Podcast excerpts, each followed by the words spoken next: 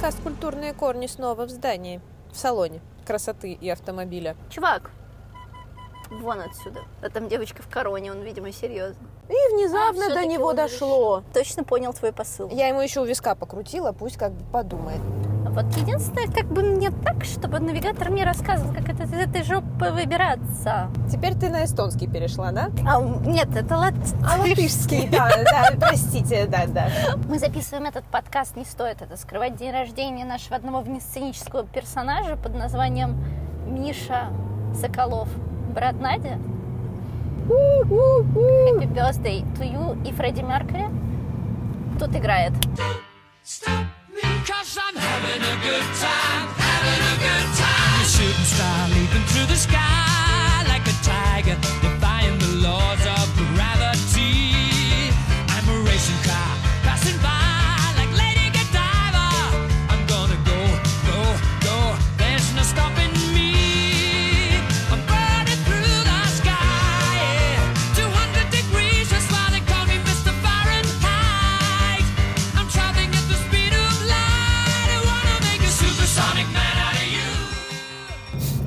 ТикТоке сейчас было.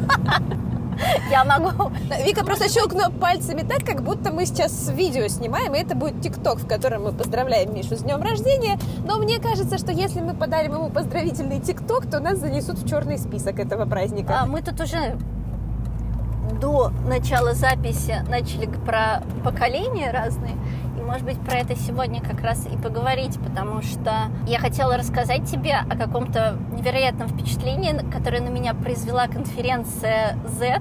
Так. 8, Z8, она как-то так называлась, ну, по аналогии с G8, я так понимаю, которая была на стрелке, типа, конференция А, да. зумеров для зумеров или зумеров для тех, кто не понимает, кто такие зумеры, но хочет на них посмотреть живых. На самом деле сейчас же очень много появилось контента и рекламы условно для бумеров, иксеров и вот всей этой публики с вами. Знаете ли вы, кто такие поколения Z? А знаете ли вы, как с ними работать и разговаривать? Я услышала на этой конференции определение, к которому э, точно я могу относиться. Это зелениал.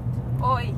А это как бы человек, который формально относится к э, миллениалам по вот этим всем условным характеристикам. Если что, я, мне кажется, еду как-то по наитию, но Интуитивно нас должно к нему привести. Вон он, вон он, Да, родненький, да, прямо перед нами. Знаешь, вот сейчас так просто раздвинулась дорога, и вот он.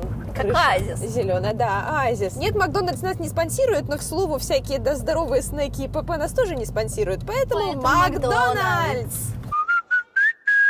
Зелениал это тот, кто, как, э, ну, по версии создателя бара Ровесник, который, собственно, там выступал, и который относит себя тоже к зелениалам, потому что за счет своей работы он общается с огромным количеством зумеров, при этом он все-таки постарше, чем они, но он разделяет многие их ценности, поэтому как бы внутреннее другого поколения.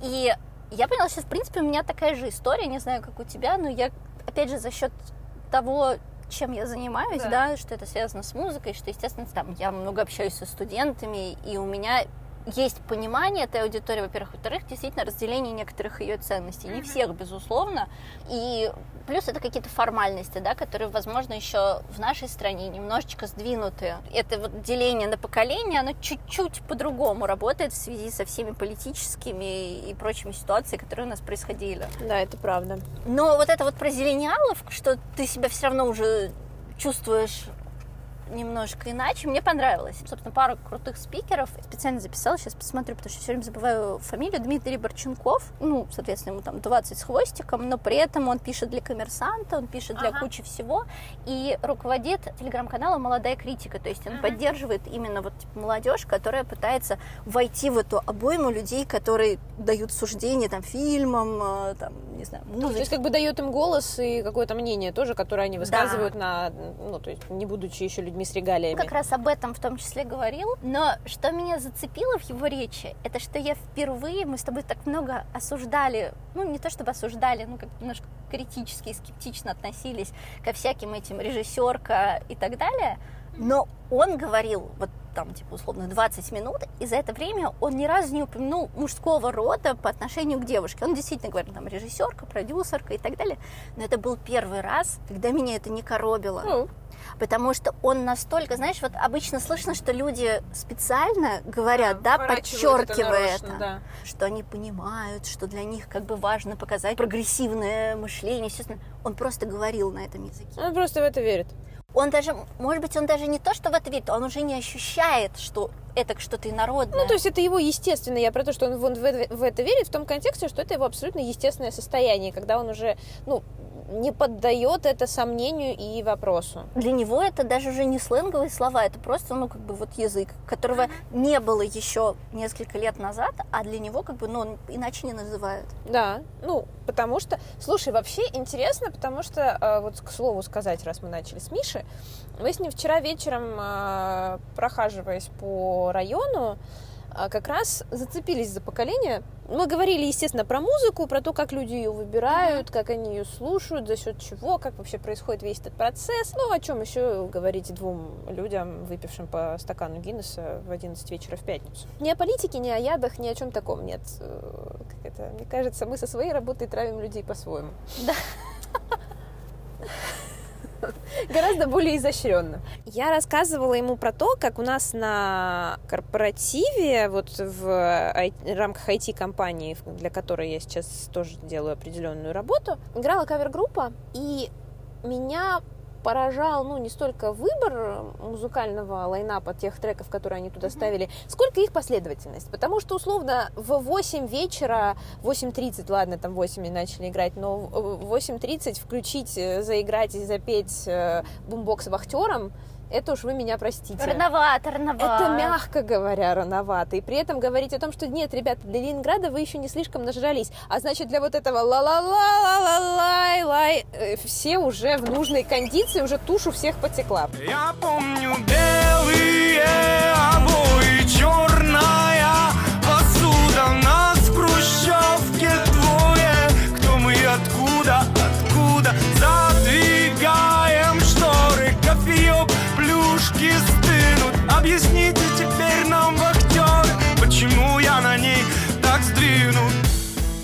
А, ну, конечно. Ну, как бы, что я удивляюсь? Как бы, конечно, ты первый пролезешь. Дворничками такой, знаешь, как хвостиком сейчас. Да. Оп, оп. Нет, я не успокоюсь теперь, потому что я вижу, что он чувствует. Думаешь, он чувствует, что мы Конечно. его обсуждаем? Конечно, он же даже уже недавно посмотрел в нашу сторону. Конечно, он Хорошо. чувствует. Он увидел, что мы на него смотрим. Он даже решил уступить на место. Мне вот интересно. Ну, спасибо. Сейчас будет красиво. Молодец. Вика сказала ему спасибо за то, что он завтыкал в телефон и все-таки решил нас пропустить. Маленькие социальные взаимодействия. Да, так вот, про лайнап. Чавка буду рассказывать как раз про корпоратив, по-моему, органично. Они ставят вахтером. Я стою и недоумеваю, почему в 8.30, даже с тем, что вечеринка до 11, но поставьте вы под занавес. Дальше происходила непереводимая игра жанров в процессе этого концерта между какими-то современными радийными хитами, Дуалипой, Лабутенами Ленинграда, Ace of Base и Металликой Nothing Else Matters. Что, в принципе, близко к вахтерам в какой-то степени. При определенном подходе это вполне подошло бы м, к твоему знаменитому плейлисту после двух часов ночи. Некоторые композиции это дело бы прям дополнили. Особенно одна, которую я подвожу, а именно «Звери района квартала». Во-первых, я потом ехала домой с корпоратива в автобусе и слушала районы кварталы, и не только, вообще, в принципе, старые песни Ну, «Зверей». вообще, как бы автобус ночной и звери это просто идеальное сочетание. Лучше, конечно, если еще это автобус ведет где-нибудь в Питере из центра в Купчино. Это правда. В Питере еще органичнее. И вот в целом это выглядело как Пенни. А как ты борешься со стрессом? Я обычно напиваюсь в дюбелину и катаюсь на трамвайчике. Вот, в общем, звери идеально подходят, мне кажется, именно для такого сценария. И когда заиграли звери, у меня, в общем, нога сама по себе начинает топать. Я с этим сделать ничего не могу, потому что районные кварталы, это мне 14, я на каникулах у бабушки в Подмосковье. Напиток Ягуар, какие-нибудь странные развалины и все то, что очень похоже на сценографию фильмов Валерии Гай Германики. Ну, а про топать ногой, они же как э, в Ракью идет, там типа районы, кварталы.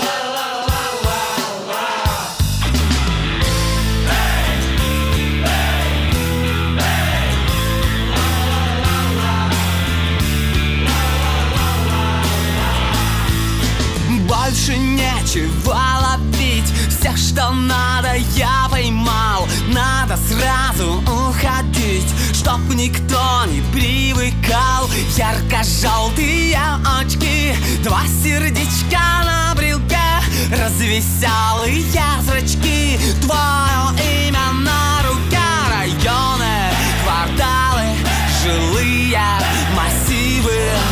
Я ухожу, ухожу красиво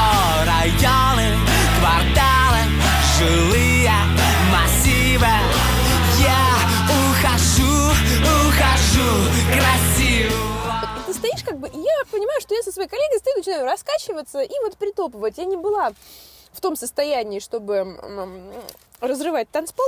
Я оборачиваюсь и вижу, что те люди, которые не танцевали, а находились именно вот в- просто на террасе Пауэрхауса, а не на танцполе, они стоят и с таким недоумением туда смотрят. Ну, типа, знаешь, как эти, ну, мол, что это здесь вообще включили? Какого черта? Мне хотелось подойти и сказать, пацаны, вообще снобизм нынче не в моде. Как бы чего вы начинаете? И не надо, пожалуйста, мне рассказывать, что в вашем детстве, а вы примерно плюс-минус моего возраста, не было песни «Районный квартал», и вы под нее не прыгали. Это, как знаешь, я ненавидела просто всеми фибрами души в 20 лет, даже в 18, когда там, господи, на первом курсе, короче, да, пораньше, чем в 20, песню «Максим, знаешь ли ты?». Меня трясло, потому что на, на лекции, на потоке, где сидит 150 человек, раз 15 смс-ки, На звонки телефонах на мобильных телефонах звонили этим треком. Знаешь ли ты, что он э, гимн вообще болельщиков? Болельщиков «Спартака». И, не, кстати, не только Спартака. Нет, э, она объединяет реально болельщиков самых разных команд. Мало того, я, есть отличное видео в сети, как во время чемпионата мира по футболу в Москве э, пересечение Кузнецкого моста и Большой Дмитровской все перекрыли. Ну, там, ну, вот этот вот крест, он весь в людях, и все поют «Максим, э, знаешь ли ты?»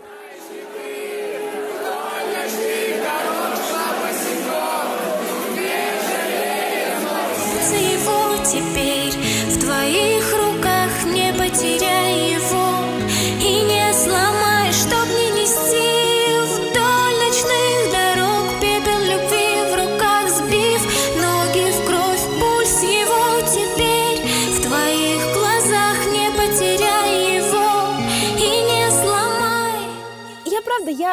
на дух не переносила эту песню. Вот, вот, правда, на первом курсе триггера больше для меня не было. Сейчас я, в общем, спокойно оказалась бы среди этой толпы, которую ты описываешь, понимаешь, как бы подпевая, естественно, все слова, потому что нравилось мне или не нравилось, я их, естественно, знала. Что невозможно не знать. И вот как бы в этом контексте ситуация пацаны.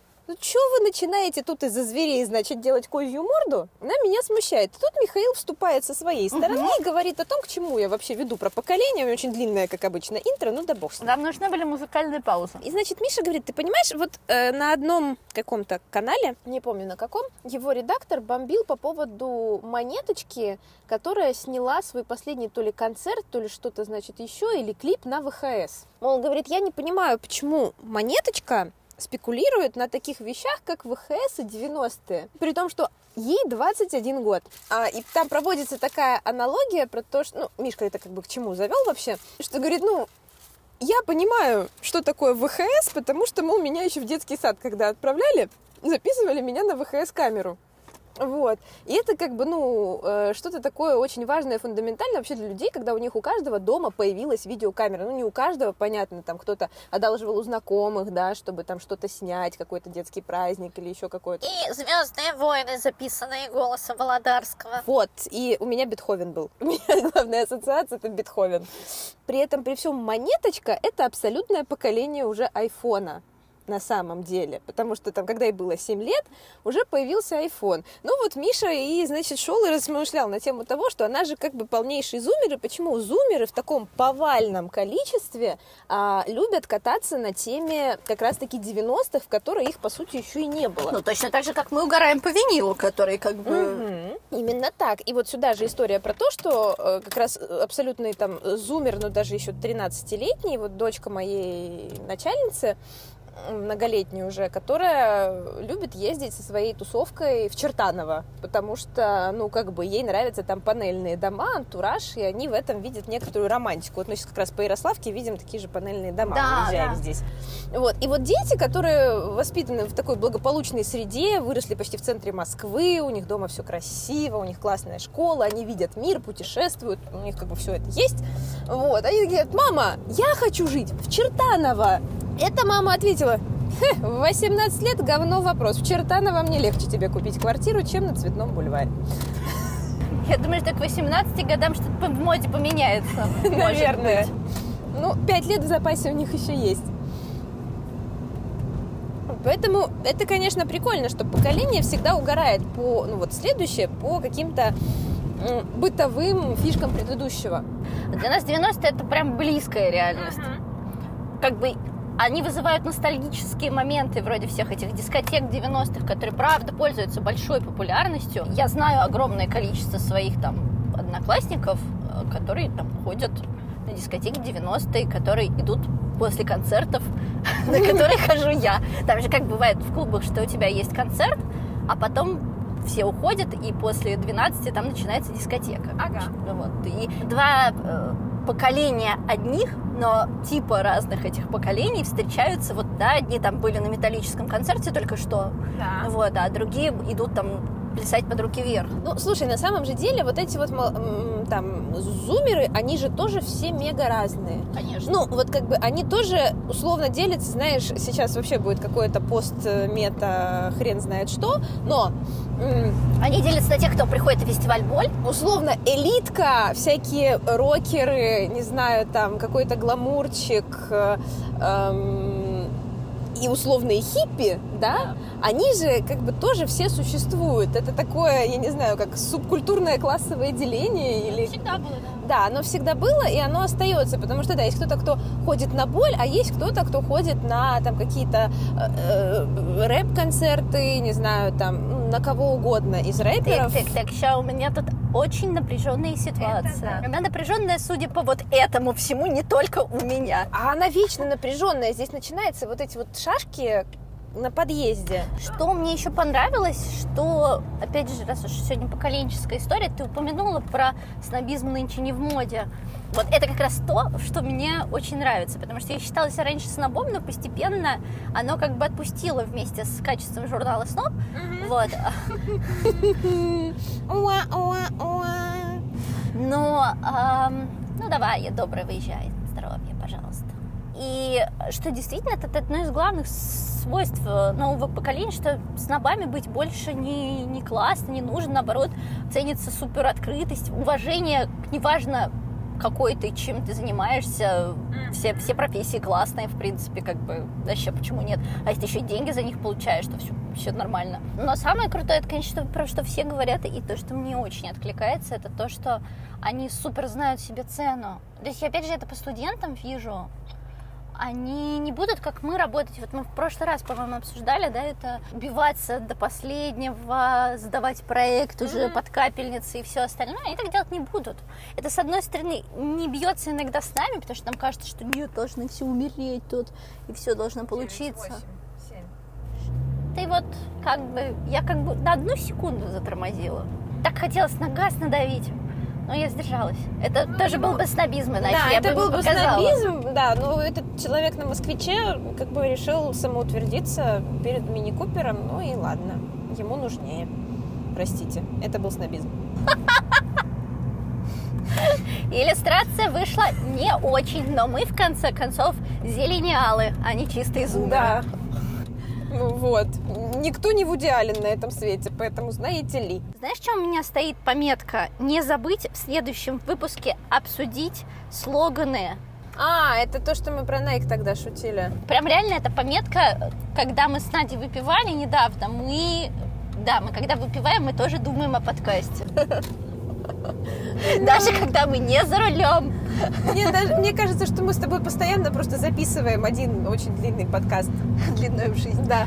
Два маркетолога оценивали, насколько аудитория, которая была представлена на этой пьянке, э, вообще считывает или не считывает слоганы компаний. Да, разных компаний. Собственно, случилось то, что мы обсуждали, какой слоган у Адидаса. И не вспомнили. И не вспомнили, и не вспомнил никто. На самом деле невозможно, возможно. Я не помню, как английский эквивалент. Impossible is nothing. Impossible is nothing, yes. И мы не могли его вспомнить. И это на самом деле такой не очень звоночек для, как Для бы, компании, при, при том, что как бы, мы все очень хорошо относимся к Адидасу и все остальное. И у них сейчас достаточно масштабная рекламная кампания, где, кстати, задействованы очень разные персонажи от Мгм. Манижи, да, которые как бы задействуют все, э, до Дудя и Ганфлада, и внезапно группы Кис-Кис, которую, типа, они выбрали в качестве такой легкой нотки дерзости. Да, и там еще, кстати, где-то Томас Мраз пробегал. Томас Мраз, да, я не видела. Я видела то ли у него, то ли в инстаграме Адидаса где У них же есть сейчас такая фишка, что, например, на остановке висит а, рекламная эта афиша Адидаса, а внизу на купленном том же месте Адидаса, то есть они купили полностью вот этот вот, э, носитель, от них типа висит реклама какого-нибудь маленького бренда. И позиционирование такое, что они большой бренд и могут себе позволить купить наружку, а маленький бренд никогда этого себе не может позволить, тебе там какого-нибудь ресторана небольшого или кофейни. И они размещают их на своей выкупленной наружке. Да, вот они, кстати, про это я не знала, я как раз к тому и вела, что они же еще вот в Инстаграме ведут кампанию и пишут про тех, кто еще вообще, ну вот это вот условно там ну, новая Москва, я не помню, ну, в Адидасу надо сделать что-то со слоганом, я не помню слоган этой компании. Копирайтеры, ау, услышьте нас. Вы делаете то, что не очень запоминается, простите. Смысл в том, что они еще э, делают в соцсетях анонсы о тех или иных э, местах классных. Они делали про тот же Рихтер, но я попала на это, когда они про голову сделали пост, чему очень порадовалась. Да, просто я такая листаю, такая, ой, Юра. Да, и они там вот э, промотируют всячески всякий малый московский бизнес, что, наверное, прикольно на фоне как раз э, этого, еще, ну, после локдауна это кажется очень органичной историей. Но это, собственно, во время локдауна-то и началось, Да. когда все друг другу помогали, и кто мог дать какую-то чуть-чуть рекламу, он ее давал друг другу. Остановились мы, собственно, на слоганах. При этом абсолютно все помнят Do It. Да, это Кстати, а правда. у него есть русский эквивалент? Я не знаю. Мне кажется, нет. Ну, а зачем? Ну, я бы... И Do It звучит по-русски так же неплохо, как и по-английски. Вообще, да, даже для тех, кто не знает языка, и just do it, все давно в курсе. Более того, есть же куча смешных афоризмов э, с переигрыванием на русский язык про дует, не дует. Я же присылала даже в э, чатик нам эту кусочек из какого-то начального сезона «Друзей», когда у Росса родился ребенок, и там выбегает Моника, такая, я не могла, не могла удержаться, но смотрите, я купила, и там крошечные кроссовочки Nike Мгм. такие микроскопические, типа они ему там на два дня, ну боже, посмотрите, какие они крутые. И Фиби такая, oh, so, is it hard for you? Just do it, Ben. И, то есть они там обыгрывают тоже этот слоган, а это 94-й год там, или 95-й какой-то такой. Ну, такая же классика, как упаковка Кока-Колы. там вот это. Да. Да, это правда. Кока-кола. Мы, кстати, вчера с Мишей все так же шли а, вот э, вечером после пива и стоим, разговариваем, что-то так э, перетерли миллениалов, монеточку, все дела. Стоим на перекрестке, мимо нас проезжает большой такой автобус с надписью Кока-кола. Свято наближается, ну или праздник к нам приходит, это уже Это кто было где первое на родился. украинском? Ну, для меня, да. Вот как бы мое родное это на украинском. Да, свято наближаете, свято наближаете. О, это, кстати, звучит очень хорошо. Ну, украинский он как раз про все вот эти звоночки и прочие какие-то звуковые переливы, он прикольно работает. Ты хотела, кстати, нам какой-то трек поставить? А, господи, это вообще ржака, потому что... э, Только вообще... скажи вначале сюда нам или не сюда? Да, нам сюда и направо.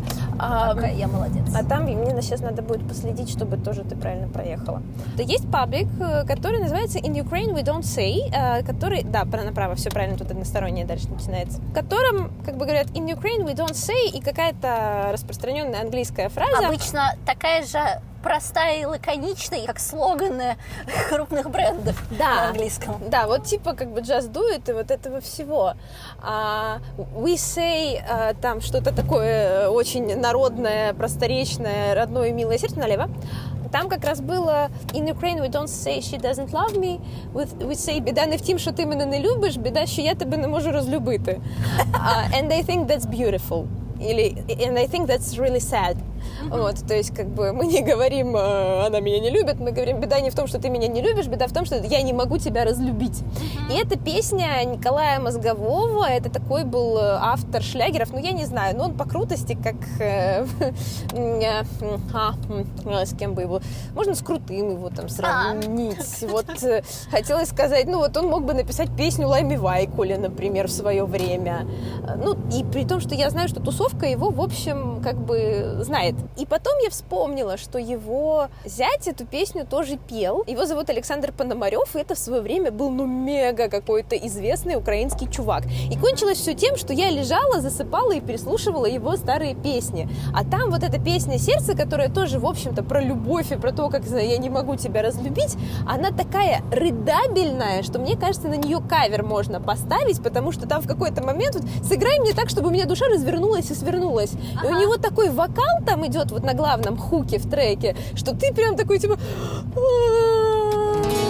Знаю, біль є, біль одного, твоє серце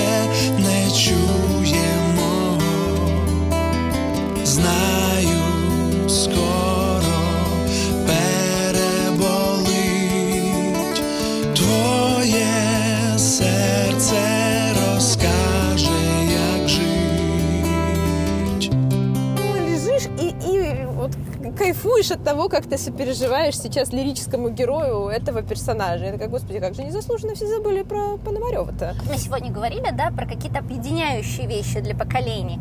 И ты понимаешь, что если трек цепляющий, неважно, имеет он какую-то привязку к поколенческим... Ну, понятно, что если он тематически, да, какую-то Ага. э, что-то там, мы ждем перемен, это универсальное, да, но какая-то, если это тематическое про 90 или что-то в этом, ну, это одно. Да. Ну вот туда же это э, «Позови меня среди ночи и дня» у Арбакайта, собственно говоря. Вот, Потому что очень э, вот как бы ситуация была в том, что мне Миша просто прислал именно сам клип. Да, мы тут для другого проекта, который сейчас уже вышел, делали... Там смысл в том, что группы записывают каверы на какие-то хиты прошлого, освежают этот проект с тиктаком очень большой. Мы вместе с артистами, такими условно модными артистами, типа группы СББЧ, типа Тесла Бой и всех остальных, выбирали песни из прошлого, которые бы были при этом как раз вот цепляющими, да. Может быть, это не всегда самые, те самые песни типа э, Ветлицкой, которые на поверхности, но при этом это все хиты стопроцентные, которые раньше пели, и которые отзываются у самих артистов, когда они их исполняют сейчас. В частности, СБПЧ перепели песню Кристины Арбакайте эм, «Позови меня» называется. Мои сны уже давно. Черно-белое кино. Пробуди меня от сна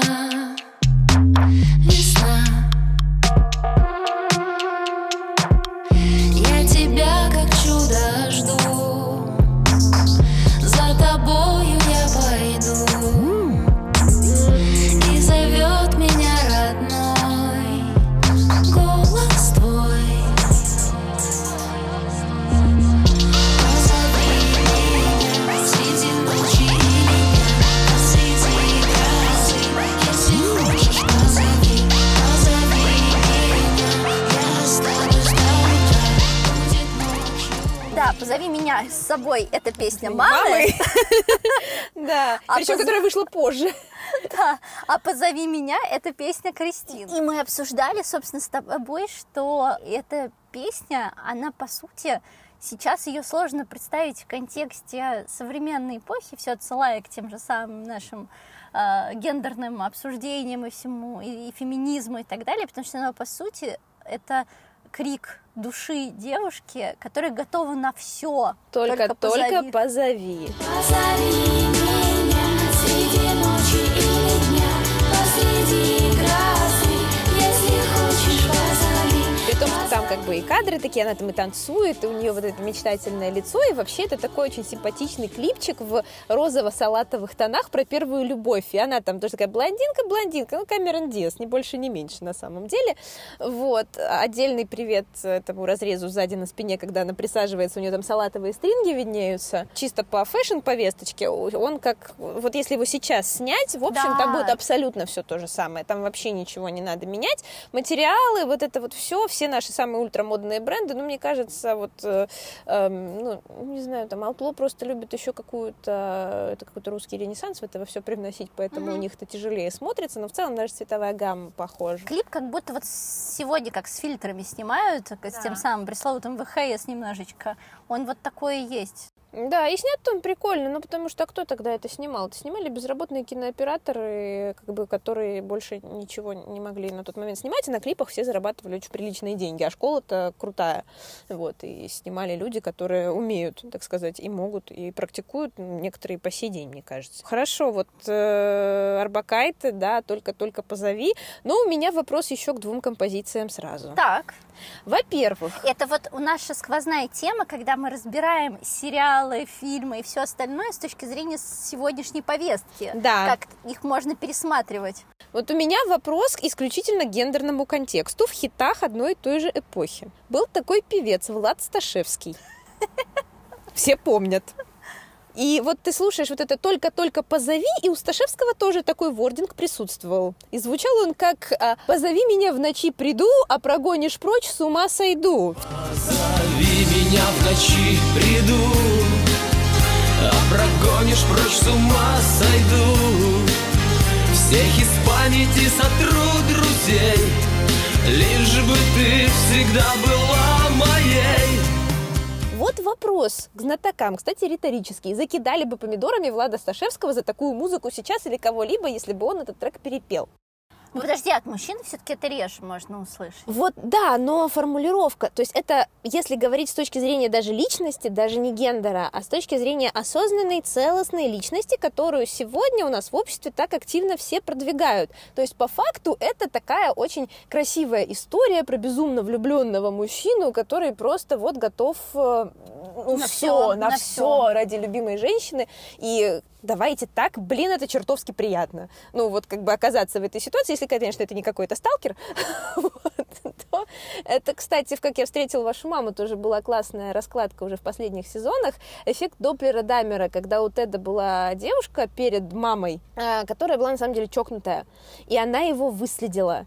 И вот они всю серию разбирали, как она его выслеживала, потому что каждый раз там по нарастающей открывались какие-то факты, что на самом деле они не случайно познакомились в метро, а она его следила чуть ли не по чеку в библиотеке, а до этого по его фотке на обложке журнала «Нью-Йоркер», потому, ну, когда Да, он построил дом, да. да, самый молодой архитектор, который построил дом. И вот они там раскладывали из своих биографий все этот эффект Доплера Дамера, что когда Маршал спрятался у Лили в номере с укулеле и там э, пригласил ее на свидание в кино с гитаркой, и там снят один и тот же сценарий двумя разными способами. Первый, когда она заходит видеть его и такая радуется, и он ей на гитарке играет, мне будет так грустно, если ты не пойдешь со мной в кино.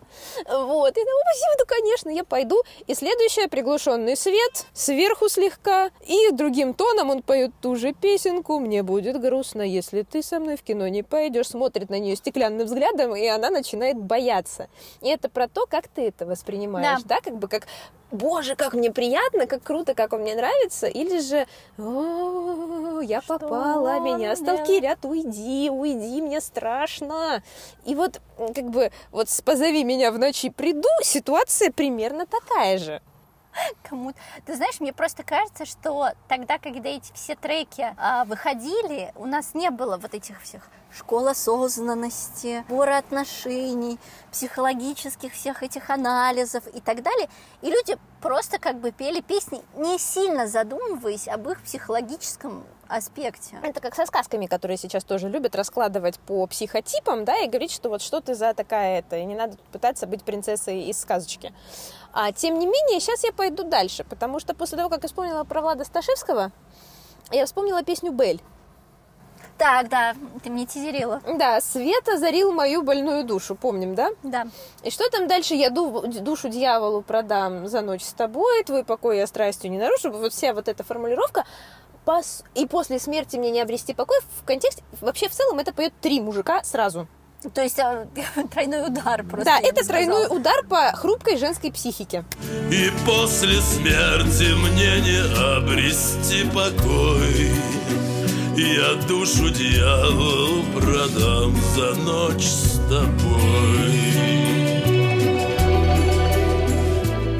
тут тоже вопрос к знатокам. Это же очень, и не к знатокам, а вообще к людям, ко всему. Это же очень романтизированная история про чистую, безответную любовь, платоническую даже. Э, Вот там, допустим, если говорить о Квазимода, да, остальные там не очень платонические были люди. Потому что по факту это тоже про там нездоровые, неосознанные отношения.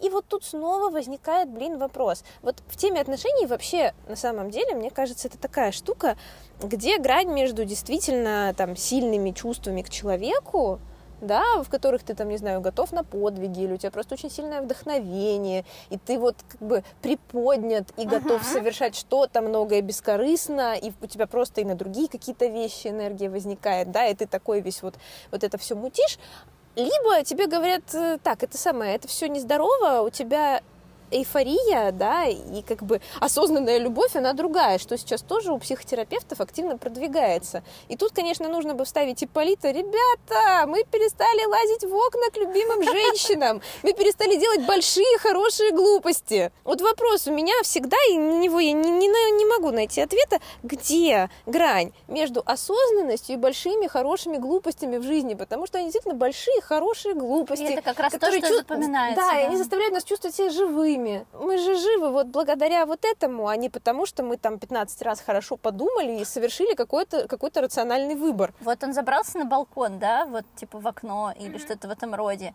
Обязывает тебя это к чему-то или нет? О, Вот. да, Вот это, тоже самое- хорошая вещь. Э, Это в контексте как бы того, что э, люди все время хотят понравиться. Считается ли это тем, что ты его как бы загоняешь в угол и не оставляешь ему выбора, потому что ты ради него сделал какой-то подвиг, ты ради него там на белом коне прискакал и всё- ради нее и спас. Короче, обязана ли принцесса выходить замуж, если рыцарь ее спас из башни? как бы Хорошенький молод- вопрос. Он молодец, что он ее спас из башни, но как бы, ну, она же его Она видела в Видела жизни в вообще первый только раз. этого рыцаря, простите. Как бы тут еще другие есть... э, Нет, в сказке подразумевается, что она тот, кто ее спасет из башни, за того, как бы она и выйдет Блин, ну тут вообще такая подмена понятий скотская, потому что как бы ты сидишь, ждешь, когда тебя вытащат из башни, а дальше у тебя нет вариантов, потому что ты должна из чувства благодарности и восторга тут же втрескаться и посвятить ему всю свою жизнь, потому что он тебя из башни вынул. Простите, может, у меня есть наследство, я могу ему просто заплатить?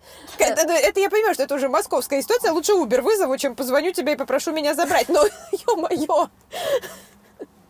Короче, а, я не поняла, как мы на это вырулили, но, но это, это на самом деле все к тем же текстам песни, что сейчас можно и сказки, и песни разбирать совершенно с новой а, э, с точки зрения новой этики и, наверное, новой осознанности. При этом мы сейчас как бы не занимаемся, знаешь, кощунством, когда мы разбираем, типа, жизнь художников и выясняем, что раз он был сволочью, то надо картины его не любить или сказки эти не любить. А просто забавно, как можно теперь с, как раз с позиции нового поколения изучать какие-то нетленки, которые были у нас. И посмотреть, что просто им эти нетленки на самом деле не всегда заходят, как раз потому что они живут в чуть-чуть другой парадигме ценностей. Если что-то им идет нормально, то что-то им идет реально тяжело. То есть вот идет эта фильтрация. Это про то, что некоторые произведения им не суждено там дожить, прожить сотни лет. Просто потому что теряется повестка, теряется вообще связь. Классика, она как бы становится классикой, когда эти ценности сохраняются спустя у людей века. Надо, надо какой-то подвести этому итог. Да, нам надо подвести итог, потому что нам нужно ехать и собираться на вечеринку. Да, у нас э, день рождения. Э, я бы, конечно, могла бы тут тупо закончить и серии, что сегодня день рождения не только у Михаила Сахалова, но и у нетленной классики, которая как бы тоже могла запятнать Да. бы свою классику своей биографией, но при этом как бы все-таки не сделала это. И хочется верить, что она популярна у разных поколений, просто потому что она как раз у них в крови и как бы никуда не денется. Да, и я как раз год назад в этот день читала про Фредди Меркьюри, который родился сегодня, 5 сентября, э, статью о том, насколько на самом деле движ вокруг Куинов надуманный, потому что это группа аутсайдеров и лохов, и вообще как бы людей, которые на вот этом больном нерве создали себе репутацию. Какой-то, кстати, видный критик это писал. Вот. Наверняка. Да, что, ну, на самом деле это все не про, как бы, вот как раз осознанный подход к себе, а про психологический надрыв, раскол и про то, что это все пропагандирует какие-то ненастоящие ценности, ненастоящую эйфорию, и что это все, значит, вот такое торжество, ну, нездравого смысла. Мне было очень это слушать, читать, ну, так, погранично, потому что ну вот снова такие, ребята, а как же большие хорошие глупости? Фредди Меркьюри был не единственным человеком, который употреблял разные вещества, вел беспорядочную половую жизнь и умер от того, от чего умер. Таких их было, простите, много. Давайте тогда Дорс тоже перестанем слушать. Ой, и вообще, как бы должны быть какие-то вещи все-таки нейтральные, универсальные и непосягаемые. Ну, вернее, как, мы можем это обсудить с точки зрения психологии, мы с Надеждой вообще все можем обсудить. Это правда. Но будем все-таки оставаться на в классике, наверное, в какой-то степени. Шоу мозгу он. Как бумер. Шоу мозгу он. С днем рождения Миша, с днем рождения Фредди. Ура! Снято. Шоу мозгу show must go on.